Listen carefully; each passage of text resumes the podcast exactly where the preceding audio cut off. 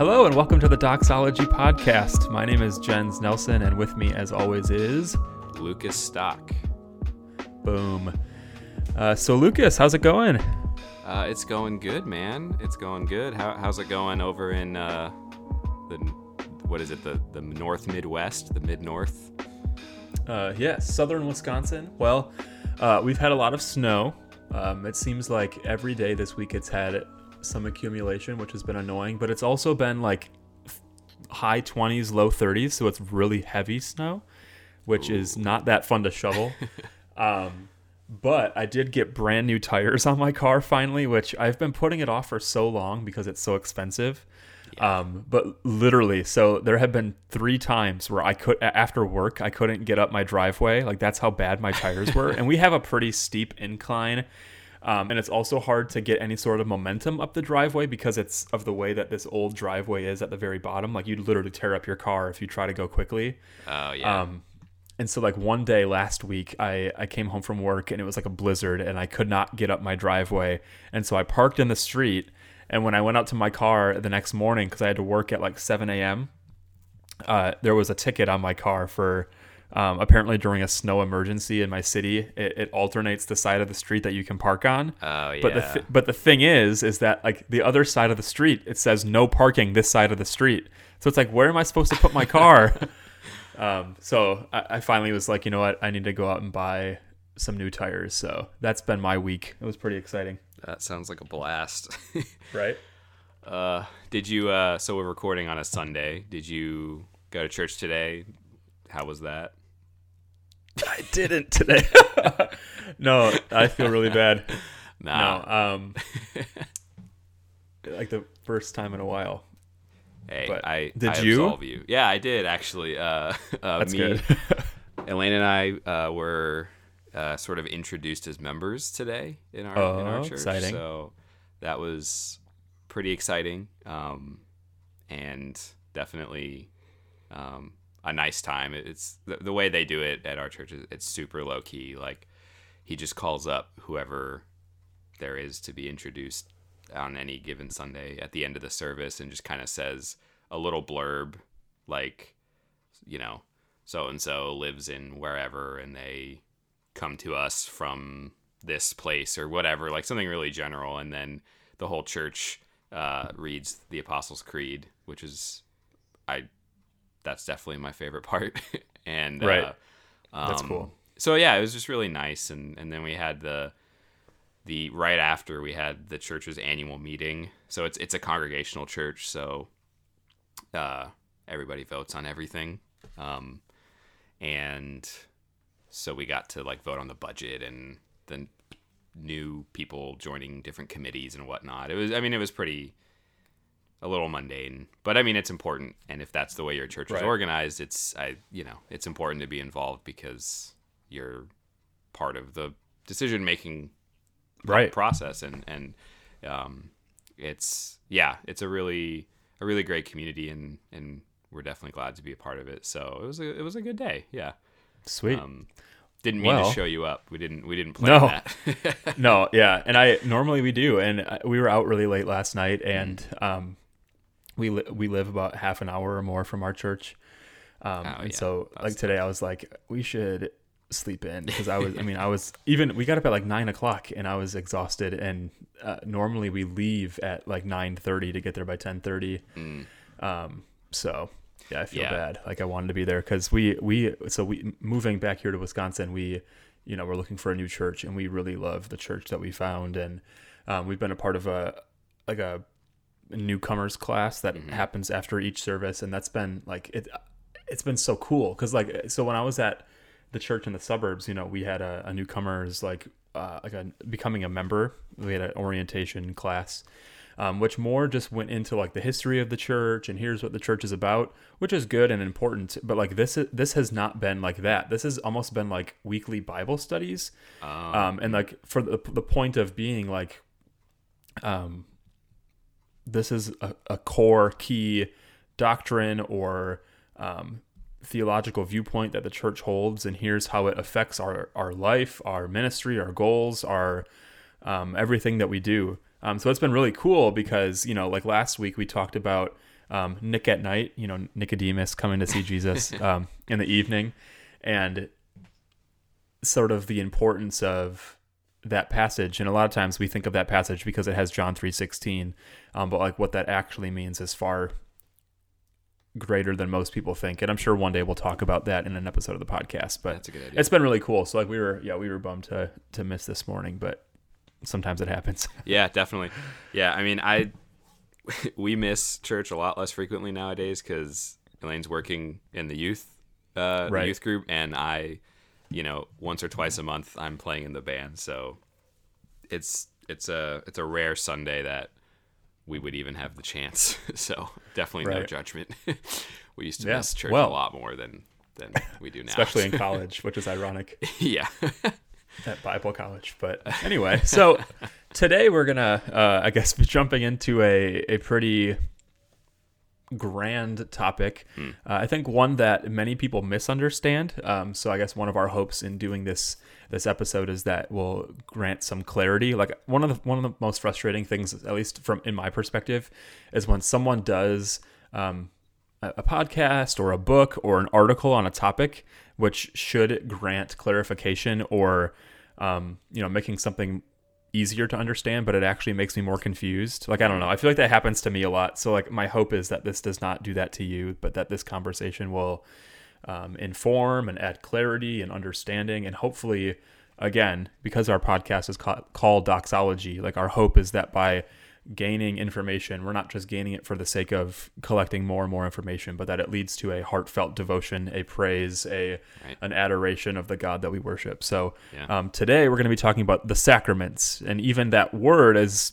maybe a word you haven't heard before, or if you have heard the word sacrament, maybe you associate it with uh, the Catholic Church or um, weird theology. Um, I guess you know you could land anywhere on the spectrum. So, Lucas, do you uh, do you want to give us your definition of what a sacrament is today? Yeah, definitely. Um, although I don't want to call it my definition, but um, I, right, I, right. I, think this definition goes back to St. Augustine. I, I don't know if he was the first person to word it this way or if he was just the most significant to word it this way or whatever.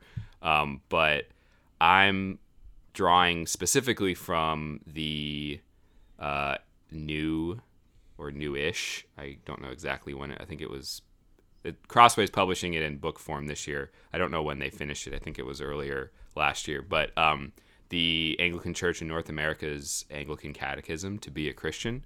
Um, on page 55, question 121 is what is a sacrament? Uh, and the the answer they give is a sacrament is an outward and visible sign of an inward and spiritual grace.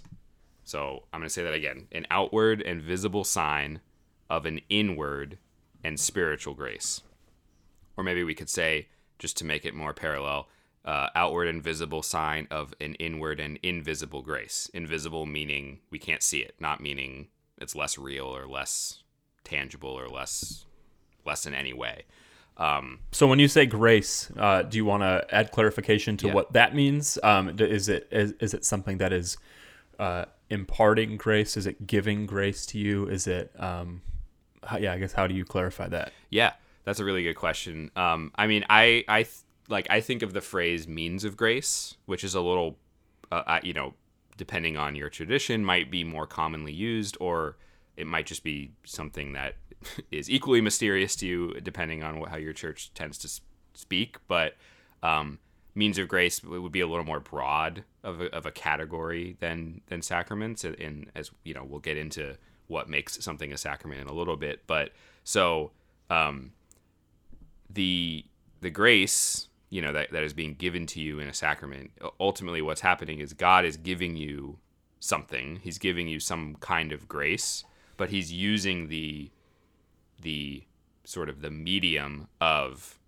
a sacrament. He's using an outward and visible sign, whether that's water in baptism, bread and wine, um, something like that, to not that the bread and, or the wine or the water are magic bread or water, but they're used in such a way as has been commanded and, and given an example in, in scriptures by Christ to be the means that God chooses to use to communicate grace to his people.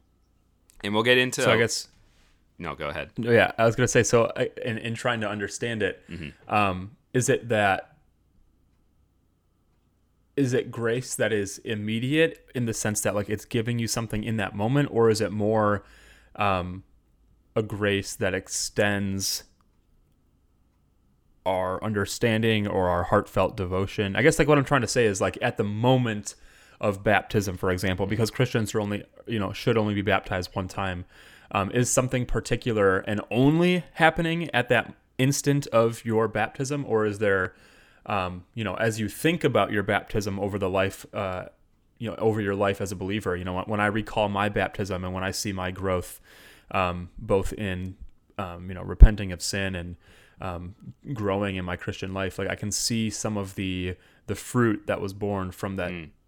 day of bapti- being baptized like does that make sense what i'm trying to say Yeah, yeah, definitely makes sense. And I think the answer is sort of yes and yes. Um, it's you know like if we if we take communion for example, uh, something is happening in that specific moment on a Sunday morning at church at this point in the service when I take a bite of the bread or, or a sip of the wine or, or however however your church does you know passes it out or everyone goes up not super important for this point but something is happening in that moment that is a work of god a gracious work of god for us and to us. Um, but that's not to say that oh you know i'm all set for the week. I you know put it out of my mind. I took my bite. I took my sip. The value of communion has has now passed and I'm, I'm done with it. Um, and the same with baptism. There, there is something that happens as you are baptized, literally that, that the moment of baptism, but also, and, and because baptism only happens once, like you said, I would say like just most people live a lot longer than their baptism and that is a whole lifetime of recalling back Right. to wh- and whether you were baptized as an infant or uh, older, which is something we can we can talk about uh, you know later when, when it's when we get to it. But um, either way, that's something of looking back to your baptism. You you res- you you are reminded of the grace and the and the promises that that baptism was the sign of. Um, right and that is something that that is definitely true throughout life. Um, but I don't think that excludes there being something that happens in that particular moment as well, if that makes sense. Okay. Yeah. So I think I know I cut you off there and asked those questions. So I, I- I want you to um, make sure you finished the definition you were giving and, and some of the clarification before I uh, add another caveat because I think there's something that's important to say. So were you Okay. were you finished with your? Um, yeah, I, I so so if, if we're gonna boil it down to a single definition, I, I would want to stick with an outward and visible sign of an inward and spiritual grace. And um, in the 39 Articles of Religion, Article 25, um, which is uh, titled Of the Sacraments, um, it states that sacraments ordained of Christ be not only badges or tokens of Christian men's profession, um, but rather they be certain sure witnesses and effectual signs of grace and God's goodwill towards us, by which he doth work invisibly in us and doth not only quicken but also strengthen and confirm our faith in him. So, not only are sacraments uh, signs, badges, and or tokens, so outward signs, uh, sort of like a a wedding ring is a physical outward sign that by itself doesn't really do anything, but it's a profession that I am a married person. Um, that's Right. true of a wedding ring, and that's true of a sacrament. Um, but a sacrament is also an effectual sign of grace. It's the way that God works through us, um, giving us the grace that it is the sign of. It's Right. the And I think it's go, no, yeah, I think it's also important to note that when we're talking about the sacraments, um, and we'll get into more of this a little bit later, but I think it's important to note that specifically the sacraments of the church are instituted by Christ, meaning that they were in Scripture things that he had commanded. You know, observe these right. things, um, remember these things, do these things um, because of me, or in you know, in my memory, sort of thing. So it's it's instituted by Christ, it's given by Christ. So that's also why the articles say that. Um, like these are things that um, they're not just arbitrary, they're not just random, they're not things that developed over the last you know two thousand years. But Christ right. Himself was baptized and instituted the supper. So I think that's also helpful. Yeah, and and another way of sort of saying what we're saying is that sacraments are material means by which God communicates His spiritual grace to the recipient. So, um, uh, Robert Latham or Leatham. Sorry if, if, he's listening. I don't know how to pronounce his name. he's listening. That'd be hilarious.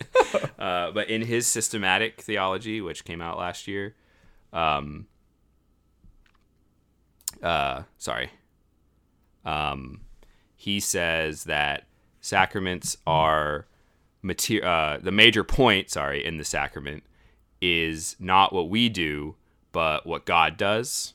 The major point in the sacrament is not what we do, but what God does. It's on page 638 of his of his systematics. Um, God is the actor in the sacrament, and He's the one who is providing grace through a physical sign, um, a specific physical sign. We can't just do it however we want or do whatever we want and think that God's working through it. Um, but what's really important is that the reason we can be sure that something spiritual is really happening, that we are really receiving a grace through the sacraments, is because God is the one doing it. It's not, we're not relying on the church, we're not relying on a priest, we're not relying on um, our own faith to do anything. Those right. things are all important. Ministers, the church, our faith, those things are all essential for a sacrament, but none of them are what's causing us, you know, water to become the waters of baptism. None of those are what right. causes bread and wine, very mundane things, to be the the body and blood of Christ. For just as, you know, sort of illustrations of, of what, what I think Leatham's trying to say there. Right. Yeah, that's helpful. And I think um, if I was going to add a couple points, I think it's important that um, I, I, think this is also quoting Latham. He says that uh, throughout history, God reinforces his promises by material signs by which he assures us of the truth of what he has said and done. Underlying this is the first sentence in the Bible where it says, In the beginning, God created the heavens and the earth. So God created both matter and spirit and can use matter as a vehicle for transmitting spiritual grace. Um, because if we think about it, you know, all throughout the Old Testament, God used very physical and real and tangible things to communicate, again, a spiritual grace, or I might use this, the word reality, um, because I don't think reality can be as confusing as grace at times. Um, because if we think about like the rainbow, if we think about circumcision, if we think about, um, you know, things like that, mm-hmm. those were tangible, real signs that communi- communicated a far greater reality. And uh, it's also important to know that they're not just like human rites. So like when we, that's R I T E S. Mm-hmm. Um, mm-hmm. human rites. Like, so when we do uh, the Lord's Supper, when we are baptized, they're not just about us. That's not just things that we do. Um, but more than that, they're preeminently, they're mainly um, signs for God indicating indicating again what he has done or what he will do so they go beyond the surface appearance and they bring us into direct contact with eternal realities in which the grace of God is powerfully at work. Um, and so like when I when I'm when I'm thinking about this, I think you know I, I alluded to this earlier, but it's helpful to know that we would not say that the sacraments, so we, w- we would never say that the Lord's Supper or baptism are salvific, meaning we are not saved because we participate in baptism or because we take the Lord's Supper. Like in themselves, those things do not give us salvation. Um, because we know that all throughout Scripture that salvation comes by faith and by faith alone, like trusting in what Christ has done. Um, and I know a lot of people, uh, they might point to something that like something that comes up often, especially at Bible colleges, is some of the differences between Paul and James you know, James says that, uh, you know, faith without works is dead. Whereas, like, you know, Paul says, show me, like, basically faith without works. It's, it, it, they sort of sometimes they appear to be at odds. Um, but I think one thing that's really helpful is that in James 2, like 14 through 26, uh, James is arguing repeatedly that without faith, um, or that faith without works doesn't save. And so uh, some people take that to be like, well, look at my works. Like, uh, you know, I gave to the poor, or I, um, you know, prayed a lot, or I read my Bible, or I took the Lord's Supper, I was baptized. Like, um, don't these things mean anything? And, you know, a lot of times when we read Paul, we'd be like, no, like our, our works do not save us. We are justified. We are saved by our faith and by our faith alone. So then why does James say that without works, our faith is dead? Um, I think I think a helpful um, illustration would be like so when we say faith and works, uh, let's just say okay, let's just let, this is a, a real life example. Let's say that there's somebody who is cold and hungry, somebody who like doesn't have any food, somebody who doesn't have any shelter, um, and so if I just gave them like words of love and comfort. So if I just said like, "Oh, stay warm," like I hope you have a, a you know a good day, um, that that doesn't really mean anything. It doesn't really show that it's real or tangible that you or that you care unless you actually do something.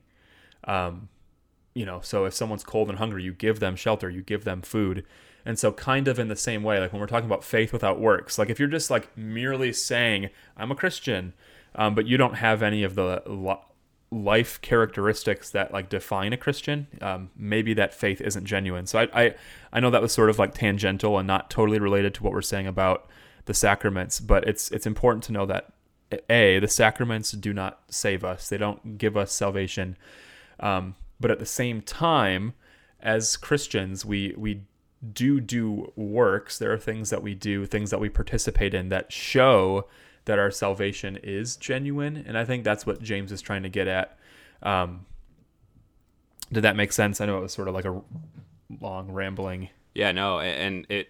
I think, um, you know, I'm not sure if this is an area where where we might have like certain differences, but you know, definitely different traditions would would differ on a point like this. But, um, I, you know, it without being without trying to be confusing um, there I think there is a sense in which we can say, uh, like the uh, 1662 Anglican Catechism says that uh, baptism and, and Holy Communion are generally necessary to salvation, meaning the normal experience of Christian faith necessarily includes being baptized into Christ and communing with Him through the Lord's Supper. But the difference is, it's not I'm eternally saved because I do these outward actions.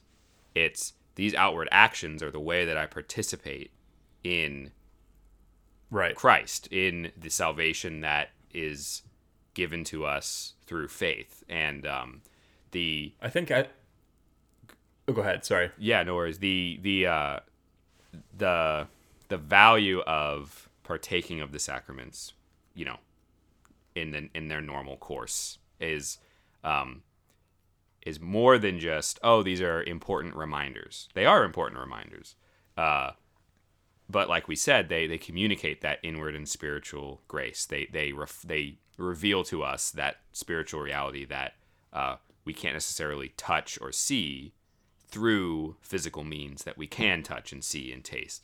Um, well, right, but I think that like. I, yeah, no, like that, Sorry, that can't be divorced from faith. What gives you know what gives the sacraments their power? It's the Word of God. What right? What you know what what gives them their value for us? It's our faith that God is working through them. So so I'm, I'm not right. trying to, to disagree with you at all because I think everything you said is, is spot on. Um, I just want to like there there might be a pendulum swing of like oh the sacraments are what save us. Well no they're not. So therefore we don't do them. But I think that what what God reveals to us is somewhere in, in sort of in between where we re- we recognize the sacraments in their place as being the means materially that we right. participate in the spiritual realities that God has called us to. Right. I think I, I wrote down here sort of as one of my thoughts um, in preparing for this episode, saying that the sacraments are not essential for salvation because, like the thief on the cross, for example, the one who was hanging next to Jesus, was not baptized, did not take the Lord's Supper, yet Jesus said to him, Today you will be with me in paradise. Mm-hmm. So we would from that conversation assume that that that man is in heaven that one day we will see uh, the thief that hung next to Jesus on the cross. Like I think that's fair to say. Mm-hmm. Um, so the the sacraments are not essential for salvation, but they are essential for the well being of a Christian. Yeah. Um, because if if they weren't, then why would Jesus institute them? Right. Um, because like when we think about the Lord's Supper, when we think about baptizing, like he he he, he even Jesus himself talked about them in a way that wasn't just memorial. Mm-hmm. Because there are tons of things that we do that are memorial, like when we pray, when we read theology books, when we read the Bible, like we're remembering Jesus. You know, we every Easter we celebrate um, his death and resurrection, but Jesus never commanded us to observe Easter, um, right? And so, like, obviously, there's something greater that comes from them, and so that I think it's yeah. just a matter of like how how we think about that and and what they are. So maybe that's a good segue into um, our next point because um, we've sort of talked about what is a sacrament. We talked about what the sacraments are. So we talked about baptism. We talked about the Lord's Supper. So maybe we sort of want to touch on like why use the language of sacrament versus ordinance. Mm-hmm. Yeah, and I think that um, it's also like not to um, get in the way of that, but um, I think it's also worth noting for listeners who who might be either um, you know currently or, or before part of of Roman Catholic or Orthodox traditions that they might be like, oh, well, you're forgetting most of the sacraments because um, typically in in basically non-Protestant traditions, there there are seven sacraments, not just two. Um, seven, seven, you say? seven, and uh, the, the, perfect the per- number of perfect exactly. completion or whatever. Um, which would be um, uh, this might not be in the right order, but but confirmation, um, ordination, marriage, uh, absolution or or uh, confession, um, and the anointing of the sick, um, and those the difference between those and baptism and communion, um, it goes back to what we're t- what we said about being um, ordained by Christ in Scripture as specific things that are to be followed. Not to say right. that people shouldn't be confirmed or ordained or anointed when they're sick or, or married, obviously. um, but and, and not even to say that that necessarily those are things that that don't have any sense of grace attached to them. Maybe they do. That's you know kind of a different conversation. But it is it is pretty clear that they're they're in different category. They're in a different category. Um, right. There's something else. Yeah. Exactly. Um, and I just wanted to I you know I, I feel like it's worth noting um, because it also I think helps clarify what makes baptism and communion unique. Uh, because there are like Easter and a million things that people do in church uh, there are that are great and valuable. There is still a difference between good, edifying, worshipful, meaningful, you know, grace-filled practices and activities, and what we would want to call a sacrament. Um, right. And why would we even want to call anything a sacrament? Um, a, another word that may be, might be more familiar to some people would be ordinances. I know I grew up um, hearing about the ordinances of communion and baptism, um, and the you know it's it's not quite just a a you know a synonym, just a different way of saying it. Um, because some people think it is because it's often used interchangeably. Yeah, and I think that for you know interdenominational conversation that makes a lot of sense and there's there's there's definitely nothing wrong with that. Um, but so if something is if something is an ordinance you know like think about your your local you know the the law that says you can't park on the side of the road uh, or you get a ticket. uh, that's an ordinance. And and what does that right. mean? That's an authority has ordained has stated that you know this is what is to be done or what is not to be done, I guess, in the parking case. But um, there's there's a sense in which obviously we're saying that baptism and the Eucharist are ordained by Christ. We said that's one of the prerequisites to be for them to be sacraments. Um, but what we don't mean is that they are only signs or practices that God ordained to be used. Um, they are, like I mentioned before, they're sure witnesses. They're effectual. They actually communicate something um, from God to us when people in faith participate in them. Um, and so, you know, I remember hearing this in Sis Theo back in at Moody.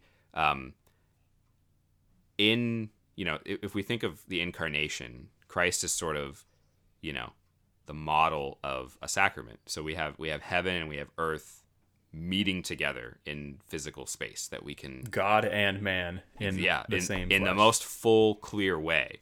Um, so that the disciples, the people he healed, the Pharisees, you know, they interacted with God physically because he was incarnate. And heaven and earth meet in a similar way, um, we can say, in, in the sacraments, where there is something going on where God chooses to act within time and space through a physical thing. Um, and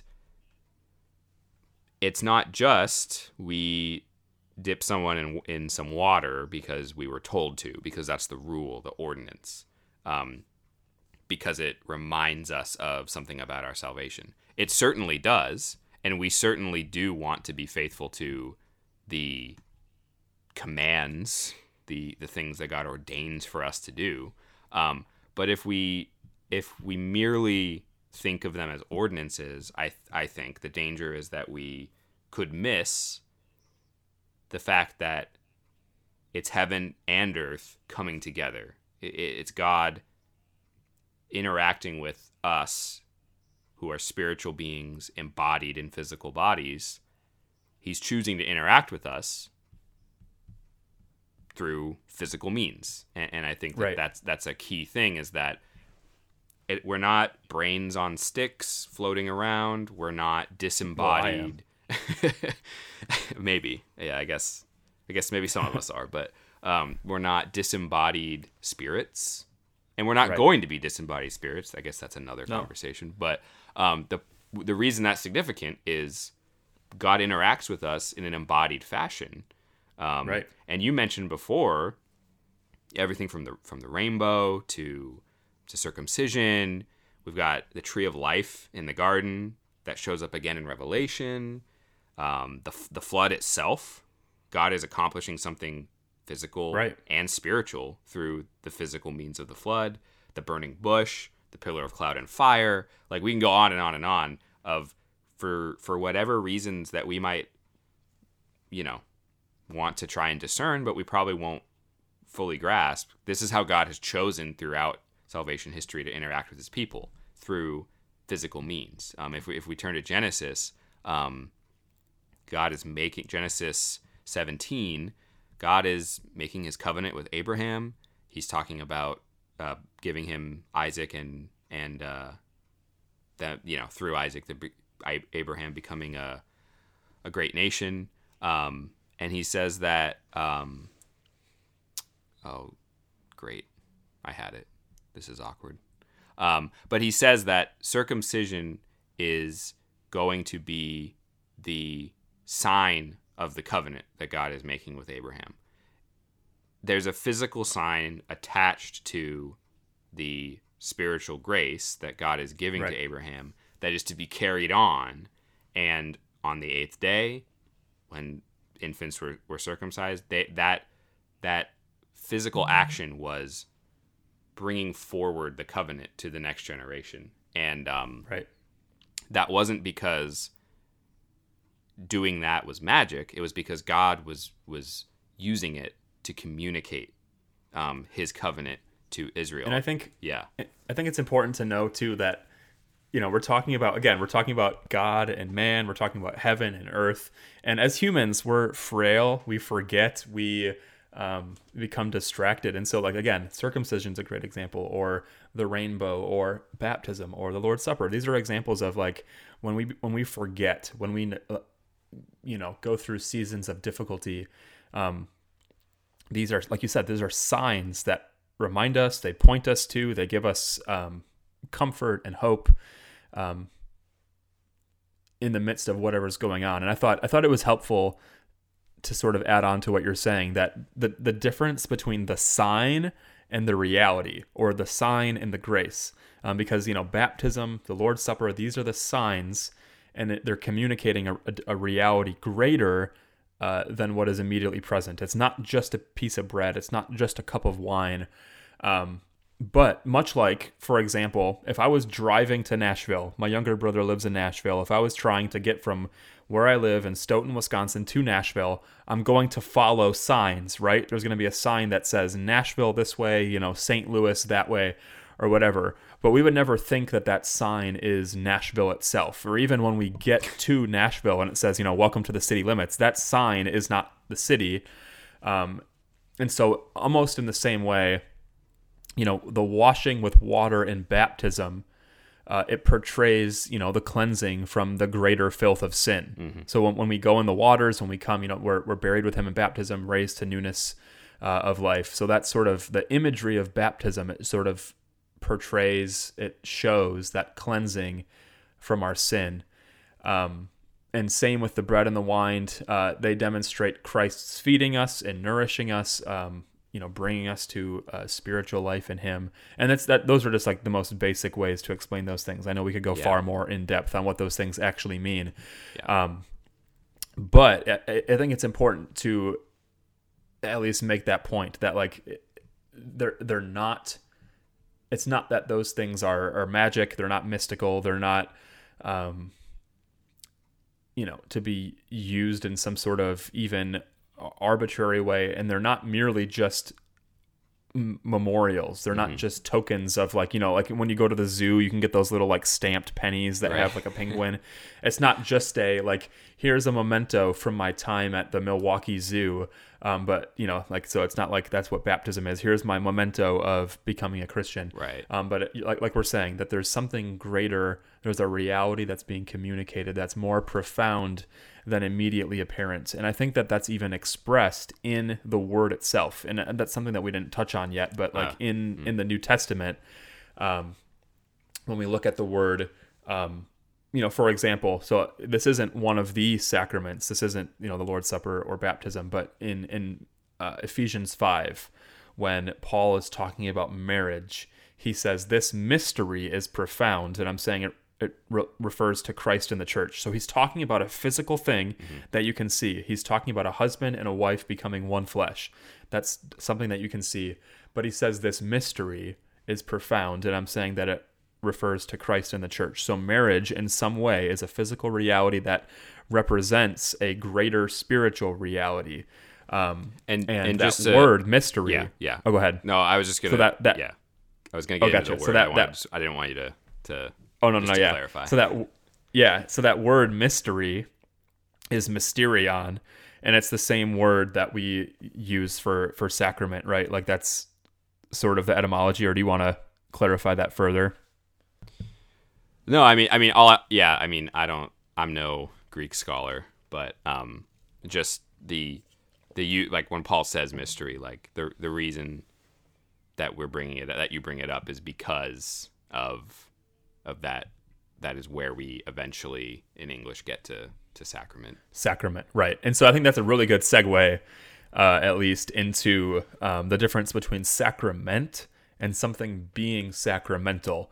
Um, mm. And I think that's maybe where the distinction between the Church of Rome and um, Protestants, I think that might be part of the different, you know, because we were saying that the, the, Roman Catholics have seven, seven sacraments that they mm. hold mm-hmm. to, whereas the Protestant Church affirms two.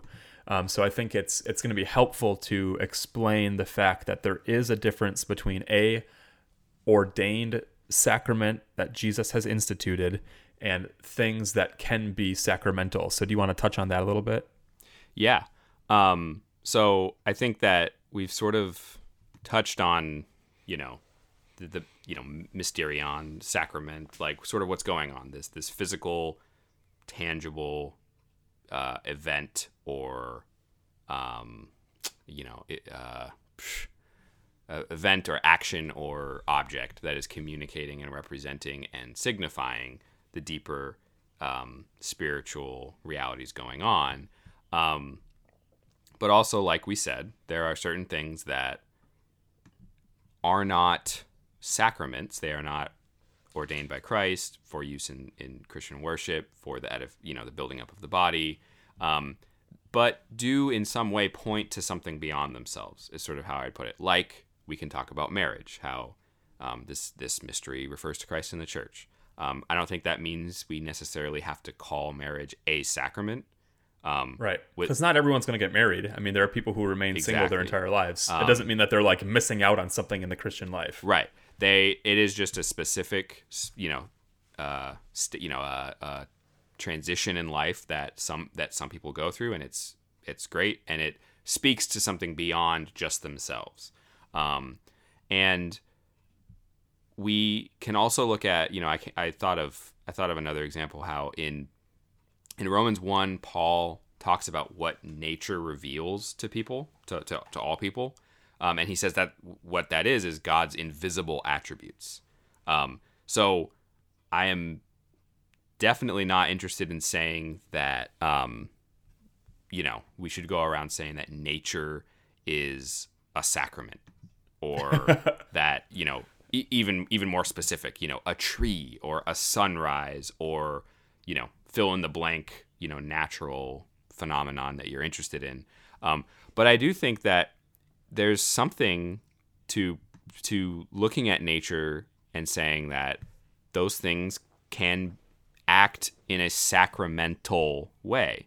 And what i mean by that is if i look at a sunrise i can be reminded that God is creator, that he is almighty, that he creates beautiful things, that he, you know, has made the world for our good. You, you, know, all these truths that that they're in scripture. I'm not just coming up with them out of nowhere, but scripture right. also tells us that nature itself testifies to these things and witnesses about these things. Um, and I would just want to sort of I, I, feel like that was that was the first example that popped into my head because it's it's something that's that's everyone can relate to i think we've all right. seen nature and and you know we've all learned about it in school if you know if we're taking like biology in high school or or or going on a walk in the woods or something we've all you know come into contact with nature and we know that god is the creator um, and we can see how the beauty and the and the, the the crazy things that nature has to offer. If you've ever watched like one of those BBC shows where they're like in the deep ocean filming all these freaky jellyfish and stuff, like like there's no way to miss the fact that nature is wild and and clearly points to something beyond itself. Whatever we want right. to say about that. Um, but the other thing too is not only is it relatable to talk about nature pointing to God, but like I said, and we're told that that's what happens in Romans 1. And I think that this gives us sort of a warrant to think about, you know, natural theology, if we will, um, but, but to think more specifically about the ways in which everyday physical activities, uh, interactions, or objects can point beyond themselves. Um, right. It sort of transcends the mundane. I think we become yeah. so distracted by the things that are around us and they become so familiar that they lose their significance or their purpose or their worth maybe yeah yeah and and, and if we want to even like hone it a little more um you know think about like a sermon this is something that i i mean i i want to say every but i'm sure there's some weird heretic you know d- offshoot somewhere in the mountains that don't do this but pretty much you know every church service i've ever gone to um, has a sermon as, as, somewhere, whether it's a shorter one or a longer one. You know, like there's some kind of what what we would call a sermon or a homily, whatever. Um, and the sermon is is the the proclamation of the word of God, whether that's a topical sermon that is is is bringing in different verses to speak to what the Bible says about fill in the blank, or whether it's exegeting a certain number of of verses, you know, going through book by book, however the sermon is, like it, it it's communicating the word of God, and I, I think I think it's pretty, you know, this might be controversial, but like to me that seems like it's pretty clear that sermons communicate grace to the body of Christ in the sense that um, the word is being proclaimed to the body. And if we if we want if we if we have a problem saying that the word of God communicates grace, then maybe we I mean faith comes through hearing. Yeah. You know. And whether it's through a sermon or reading or a, a preacher on the street. Right. And you know, uh, I you know, that's assuming people are paying attention, that pe- that it's a good sermon in the first place. like there's lots and and I, I don't want to push the that analogy too far because sermon a sermon is not a sacrament. But a right. sermon is a outward you know, it, it is a communication of something. In this case, it's it's not like physical in the sense of of like bread is physical, but it's you know sound waves and words that that the human speaker is is presenting to people meant to communicate something about the word of God to the listeners.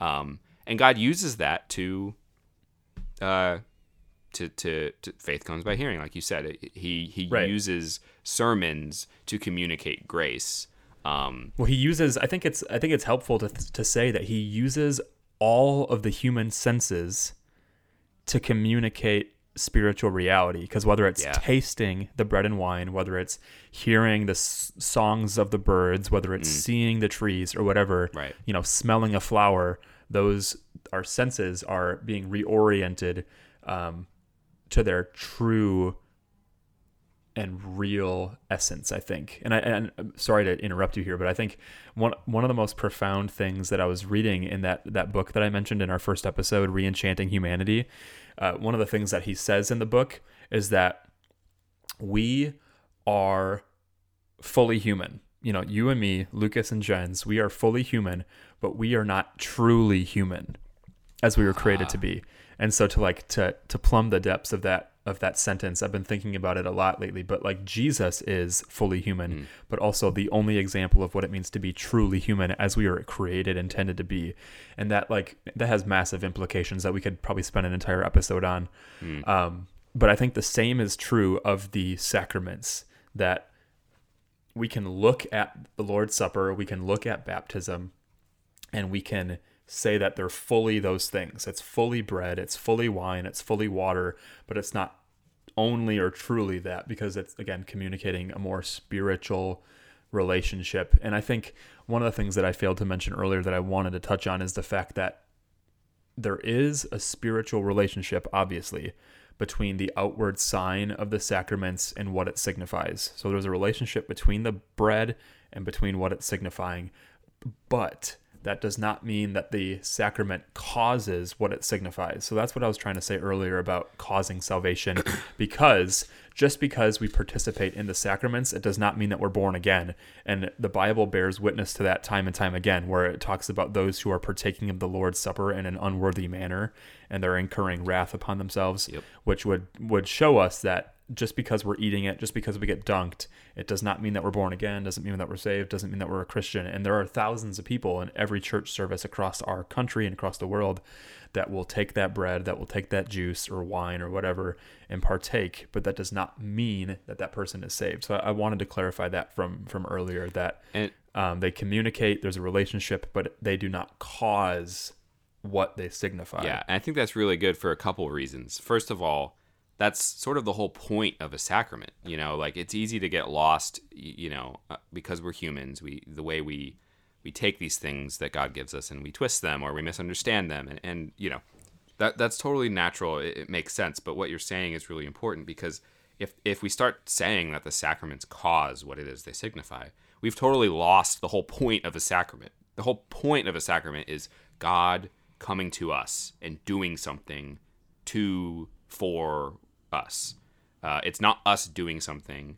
It's certainly right. not some magic bread doing something.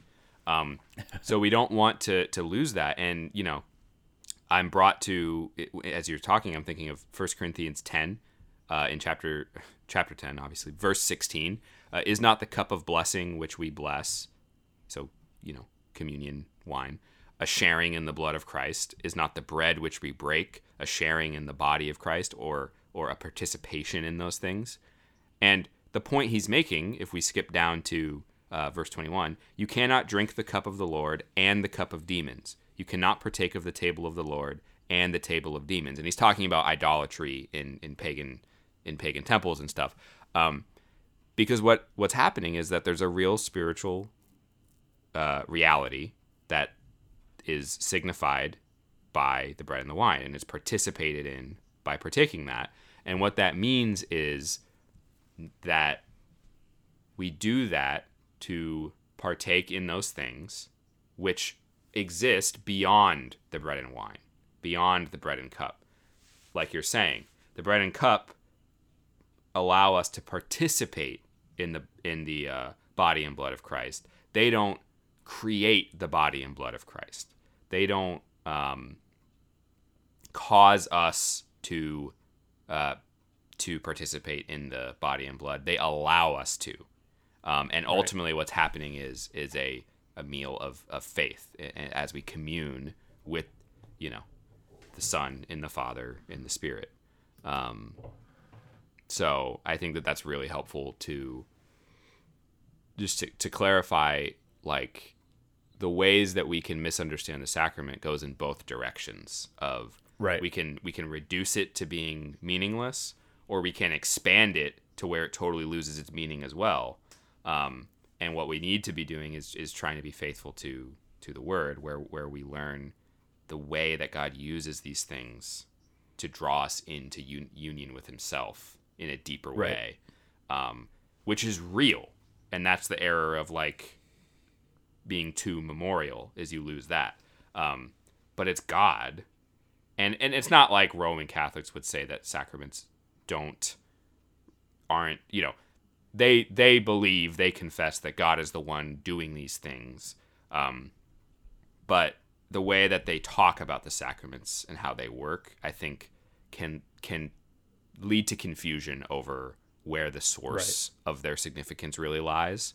Um, even if that's accidental, I, I think it happens, um, and and it probably happens, you know, more or less in different times in history or whatever. But um, I, I think that where we really want to to land is where we would say we believe Scripture points us, which is what we've been talking about. This the right. outward sign that points us to and draws us into the inward reality that is that is greater than and and the true sort of uh, point of, of a sacrament, whatever sacrament right. that is.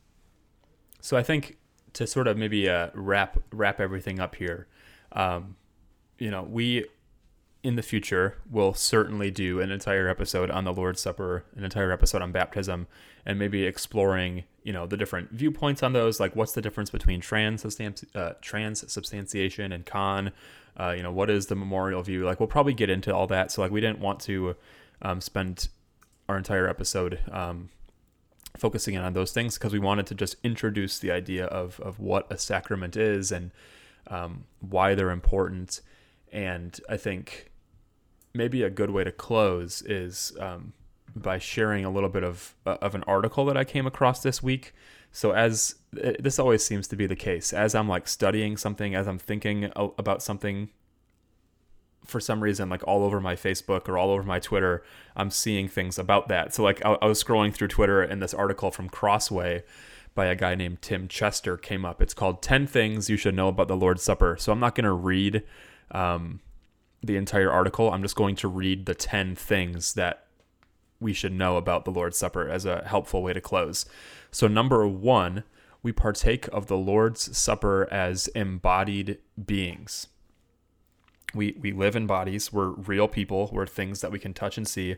Um, but there's again spiritual component to the physical component. We're not just flesh and blood, flesh and blood. We're also spiritual.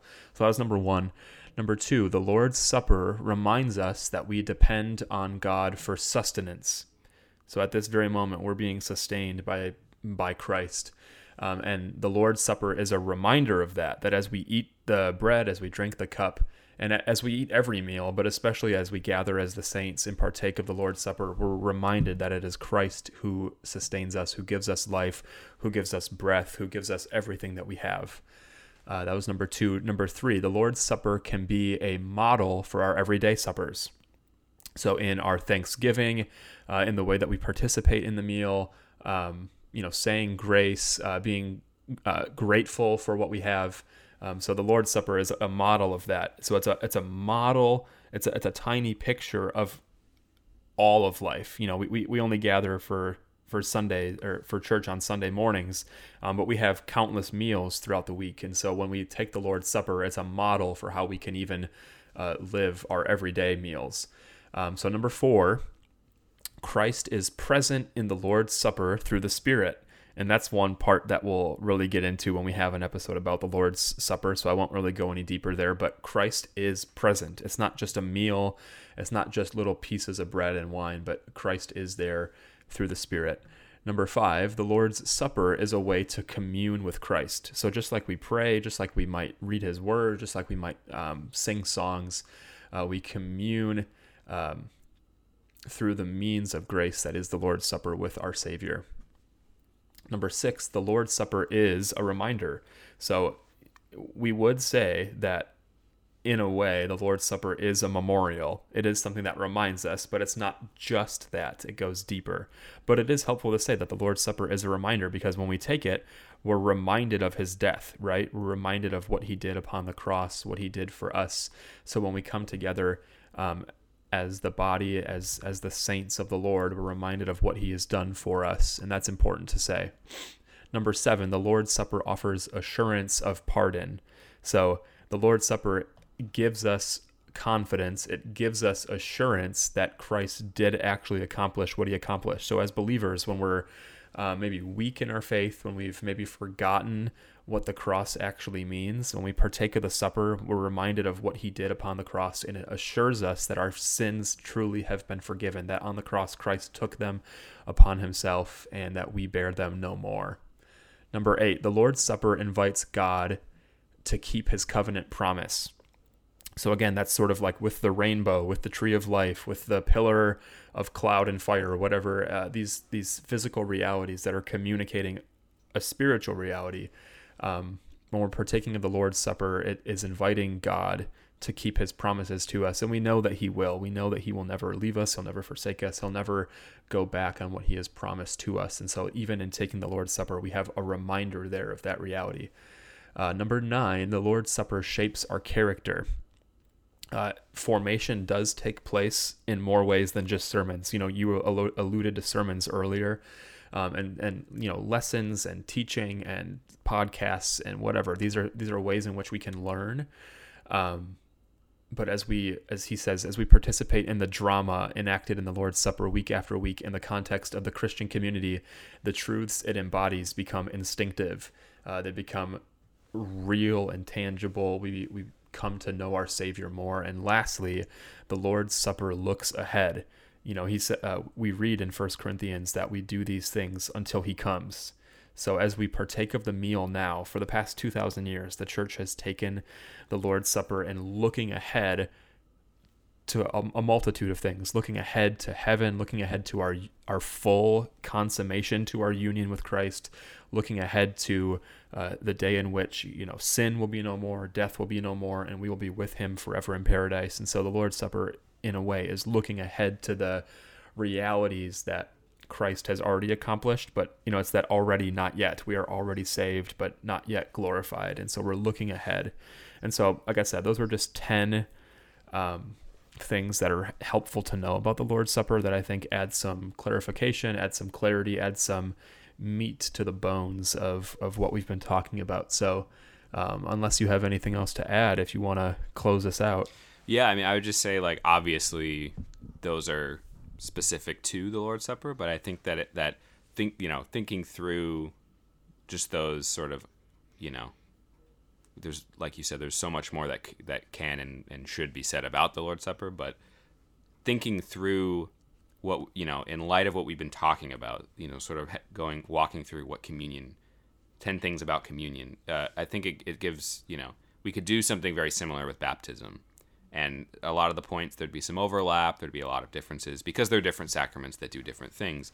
But the point being like we, we don't want this to, to stay in the head you know just like for us to abstractly you know theologize or whatever. Um, but that everything we're talking about you know like it it it ought to inform how we practice and experience the sacraments, not just what we want to say about the sacraments. So I think of like the, the where he talks about it shaping our character. Um, like, uh, we shouldn't just believe certain things about the Lord's Supper, be you know, even if they're correct or good things, um, but we ought to live in into that reality. We ought to live out what we believe, um, and that's right. that's true of all other areas of theology. But we don't want to lose sight because it is such a big topic. It can be confusing. There's lots of different views. We don't want to lose sight of how that's, you know, not you know that honestly it's probably more true of the sacraments than a lot of other things that we'll end up talking about just because these are the thing, the practices that unite all Christians across time and space, um, whether they confess the same things about baptism and communion. Every Christian does baptism and communion in some way, and there's a reason for that. And I think that um, it's super important to just remember like what it means to to take what we want to confess about these things and and, and live into that. Um, and I think that right. that article is a, is a really. I'm glad you shared it. It's a really helpful um, sort of taste of, of what it means to, to do that with communion. Um, yeah, but no, yeah. So I, I appreciate appreciate you sharing that everything that we've been talking about. Um, I think it's about that time where we're getting ready to close uh, with a brief word of prayer. Um, so I just want to. I'm reading from the 2019 Book of Common Prayer. Uh, the collect for Sunday, a collect for Resurrection Hope, uh, found in in the the evening, the daily evening prayer service. Um, so let's let's pray. Lord God, whose Son, our Savior, Jesus Christ, triumphed over the powers of death and prepared for us our place in the New Jerusalem. Grant that we, who have this day given thanks for his resurrection, may praise you in that city of which he is the light, and where he lives and reigns forever and ever. Amen. Amen. That was good. I mean, again, a reminder of resurrection. That's what these things point to. Mm, amen. So, so yeah, if you'd like, cool. if you'd like to connect with us, hit us up on Twitter at Doxology Podcast. You can email us at doxologypodcast at gmail.com with any feedback, questions, or episode ideas. Uh, we'd love to hear from you, and we definitely uh, want to continue this conversation uh, any way we can with anyone who wants to. So please feel free to reach out.